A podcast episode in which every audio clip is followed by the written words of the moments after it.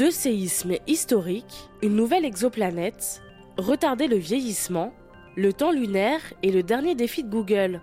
Bonjour à toutes et à tous, je suis Maëlle Diallo et bienvenue dans Fil de Science, le podcast Futura où l'on retrace ensemble l'actualité de la semaine. Le 6 février, un séisme de magnitude 7-8 frappait le sud-ouest de la Turquie, à la frontière syrienne. Quelques heures plus tard, les répliques sismiques continuent de faire de lourds dégâts dans les deux pays, tandis qu'une autre faille s'ouvre, créant un tout autre tremblement de terre de magnitude 7.5. Deux jours plus tard, ce sont plus de 400 répliques sismiques qui ont été enregistrées, pour un bilan humain qui ne cesse d'augmenter, et qui, à l'heure où je vous parle, dépasse les 21 000 morts. Mais pourquoi ce séisme est-il aussi dévastateur? Alors que la Turquie présente un aléa sismique de même niveau que celui du Japon par exemple, beaucoup moins de moyens sont mis en œuvre en ce qui concerne les normes de construction parasismique.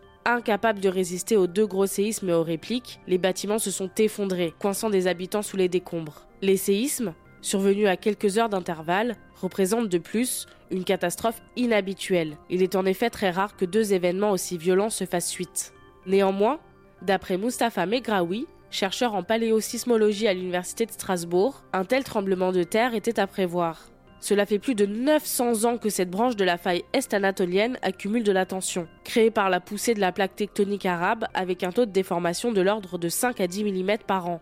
Les chercheurs avaient noté que, contrairement à la faille nord-anatolienne, qui relâche sa tension de manière graduelle en glissant fréquemment, la partie sud-ouest de la faille est-anatolienne est complètement verrouillée. Ainsi, la catastrophe était condamnée à arriver. Le second séisme, quant à lui, été provoqué par la puissance de la première secousse, déstabilisant une autre faille. Désormais, Mustapha Megraoui s'inquiète d'une déstabilisation de la faille du Levant, dont la connexion avec la faille est-anatolienne s'opère à proximité de l'épicentre du premier séisme avec des segments nord également verrouillés depuis plusieurs siècles. Si des répliques sismiques sont encore à prévoir dans les années à venir, il faut désormais compter sur la prévention, et notamment sur la mise en place de normes parasismiques appropriées. Des dizaines de milliers de vies pourraient ainsi être épargnées. Une exoplanète vient d'être découverte autour de l'étoile naine rouge ou Wolf 1069 grâce à la méthode des vitesses radiales. Lorsqu'une étoile abrite une ou plusieurs planètes, elle exerce sur elle une influence gravitationnelle, mais l'inverse est également vrai. Grâce à l'effet Doppler, un observateur sur Terre pourra ainsi avoir l'impression que la planète avance ou recule en fonction de la rotation des planètes autour d'elle. C'est d'autant plus visible qu'une étoile est petite, comme dans le cas de notre naine rouge. Cette exoplanète serait potentiellement une super Terre, une planète rocheuse d'une masse semblable à la nôtre et située dans la zone habitable de son étoile. Elle pourrait ainsi abriter la vie. Attention, se situer dans la zone habitable ne signifie pas être habitable à proprement parler, mais bien une possibilité de contenir de l'eau liquide. Encore faut-il qu'une atmosphère suffisamment épaisse empêche les rayons cosmiques venus de l'étoile de détruire de potentielles biomolécules. Cette atmosphère peut être maintenue par un champ magnétique puissant, comme sur notre planète. Dans le cas de cette exoplanète, l'atmosphère pourrait bien avoir été préservée, grâce à la nature de naine rouge de l'étoile, qui dégage beaucoup moins d'énergie et de chaleur que, par exemple, le Soleil. De futures études, menées notamment grâce à l'Extremely Large Telescope, actuellement en construction au Chili, devraient permettre d'en savoir plus. Son inauguration est prévue en 2027. Et si, pour retarder le vieillissement, on rajeunissait le système qui fabrique le sang?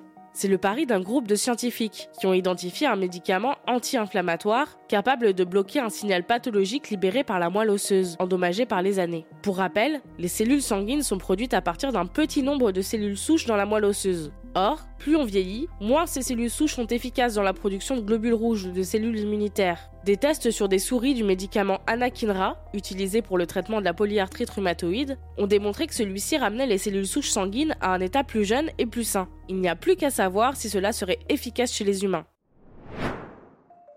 D'ici quelques années, l'activité robotique et humaine sur la Lune sera forte. Il sera alors temps de donner une réponse à la question subtile mais fondamentale quelle heure est-il sur la Lune? Pour coopérer et communiquer avec la Terre dans les années à venir, un temps lunaire devra absolument être défini.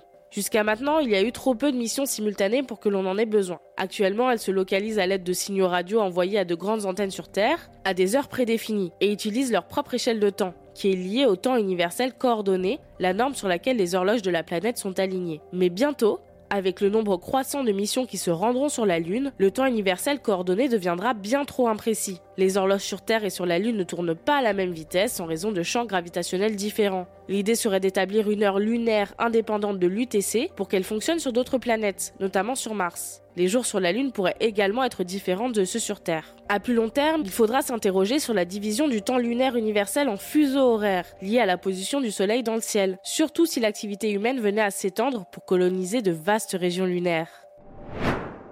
ChatGPT par-ci, ChatGPT par-là, l'IA d'OpenAI est partout en ce moment. Si bien que le géant Google n'a pas pu résister et a dégainé lundi son propre bot conversationnel, appelé Bard.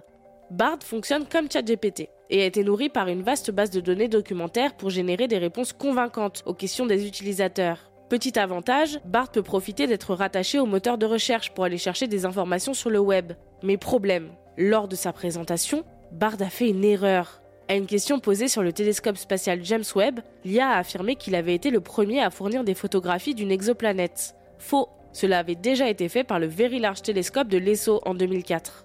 En vérité, Bard a tronqué une partie de l'information, ce qui en a changé le sens. Mais on peut tout de même s'inquiéter de son imprécision, surtout si son but est d'offrir aux internautes un outil plus rapide et précis que la recherche Google classique. Même si ces avancées peuvent s'avérer utiles, la désinformation provenant des IA est devant nous et nous invite à rester sur nos gardes. Découvrez plus d'informations à ce sujet et le reste de nos actualités sur Futura.